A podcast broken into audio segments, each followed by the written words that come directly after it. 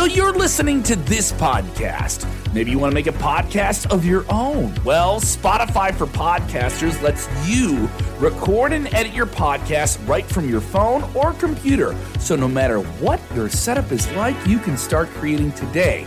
Then you can distribute your podcast direct to Spotify. Everywhere else podcasts are heard as well. Video podcasts are also available on Spotify. And if you want to take the conversations of your fans to the next level, you can even do Q&As and polls direct through that same feed. Spotify for podcasters. Get it now. young kids who always wanted to do this, worked extremely hard to get signed at such a young age, provided big opportunities at a young age, let them slip through our fingers and get fired. And quite frankly, it was on both of us for getting fired, but we refused to let that be the end of our story. All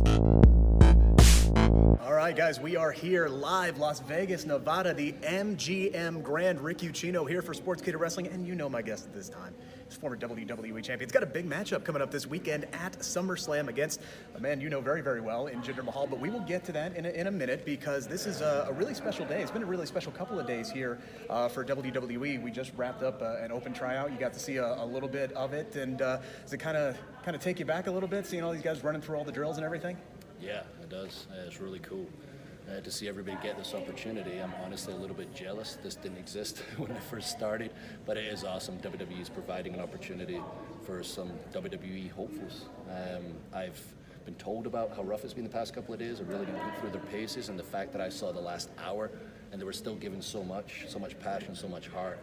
I was very impressed. Let's say that much. And I'm not easy to impress when it comes to you know training to a WWE superstar. This is my life's work. Um, I'm all about giving respect to our industry, and everybody here showed respect, they showed passion, they showed heart, and I'm impressed. Is that what uh, you know you you would look for, and what do you think the coaches are looking for first and foremost out of out of the, the two day event that this has been? 100%. Um, I think a lot of people think they can just waltz in the door because perhaps, like, you know, I'm 6'5", 270, maybe they're a larger than life individual. I'll just give this a try. And they don't realize the work that goes into it. And sometimes times are going to get tough, really tough. You're going to be tested physically, you're going to be tested mentally. You have to be very strong in both capacity. And I saw a lot of people today that stood out. They're- Got a good shot of making it. If they don't make it today, if they don't pursue it, that's on them because I really think a lot of people have a chance to make it here.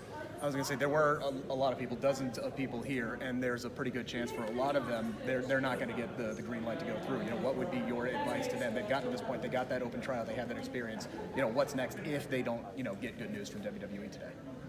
You got a taste for it. If you really genuinely have a passion to make it in this industry, this this never been a better time. Like there's so many reputable schools now. Get on the internet, find a reputable wrestling school that can teach you. Pro- uh, produced quality talent. There's a lot around here that are just nonsense. They're crap. People shouldn't be training people. Like honestly, just look for trainers who have produced those students who have done it to a high level. Start there. Get doing shows. Get your reps in. Think about your character. What's going to make you stand out? Not just I'm a big guy. I'm big and tough. We got big tough guys. You're not going to be bigger and tougher than Brock Lesnar and the likes. Just think what's going to make you stand out. Get those reps in. Uh, have that passion. Never give up. Keep just pushing forward, pushing forward, pushing forward. You'll get that second opportunity, and guarantee you, if you stick to that path, you'll make it count.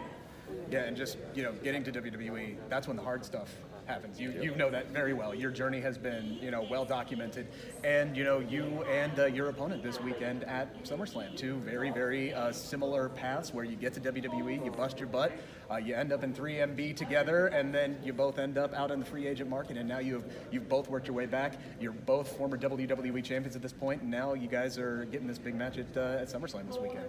That's wild when you break it down. You look at Jinder and I's story. Um, you know, two young kids who always wanted to do this, worked extremely hard to get signed at such a young age, provided big opportunities at a young age, let them slip through our fingers and get fired. And quite frankly, it was on both of us for getting fired, but we refused to let that be the end of our story. Like you know, the uh, talent today, we refused to let that be it. It like busting our butts. We knew the end game was get back to WWE, become WWE champion, and we refused to take no for an answer. We worked on our weaknesses, we worked on our bodies, we worked on our minds. We came back. Jinder pulled off world champion first.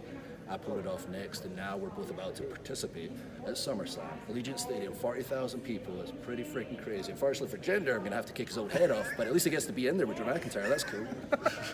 So yeah, talk about this. Uh, you know, first uh, first ever wrestling show at Allegiant Stadium. It's a brand new stadium. You're going to have 40,000 plus fans this weekend. That's going to be the biggest live crowd that WWE has had in what two years at, at this point.